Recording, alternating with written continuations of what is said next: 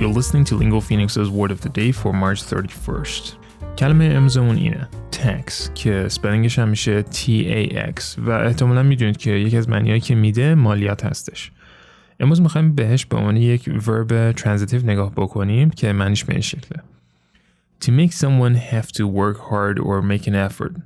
یعنی اینکه یه کاری بکنیم که نفر پوستش مثلا کنده بشه. ولی خب خیلی ورب فرمالی هستش. بریم از این کلمه توی چند تا جمله استفاده کنیم. He only has to read a short report. It shouldn't tax him too much. میگه بعد یه گزارش کوتاه بخوام. قرار نیست همچین پوستش کنده بشه. یه مدل دیگه که می‌تونیم از تکس استفاده کنیم اینه که بگیم tax somebody's patience or strength و بگیم The kids are really taxing my patience today. که جوی معدبانه داریم میگه جون به لبم کردن امروز. یه مثال دیگهش می‌تونه اینجور باشه. It shouldn't tax your brain too much. که به نوعی معدبانه خیلی خیلی معدبانه می‌خوایم به نفر بگیم قرار نیست پل هوا کنی که.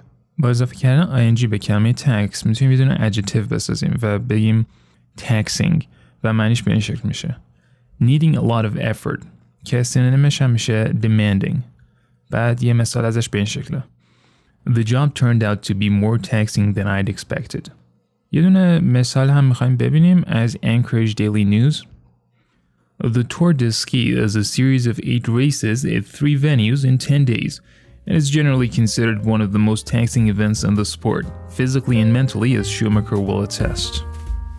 با پادکست Word of the Day من محمد گلپایگانی هستم از Lingo Phoenix.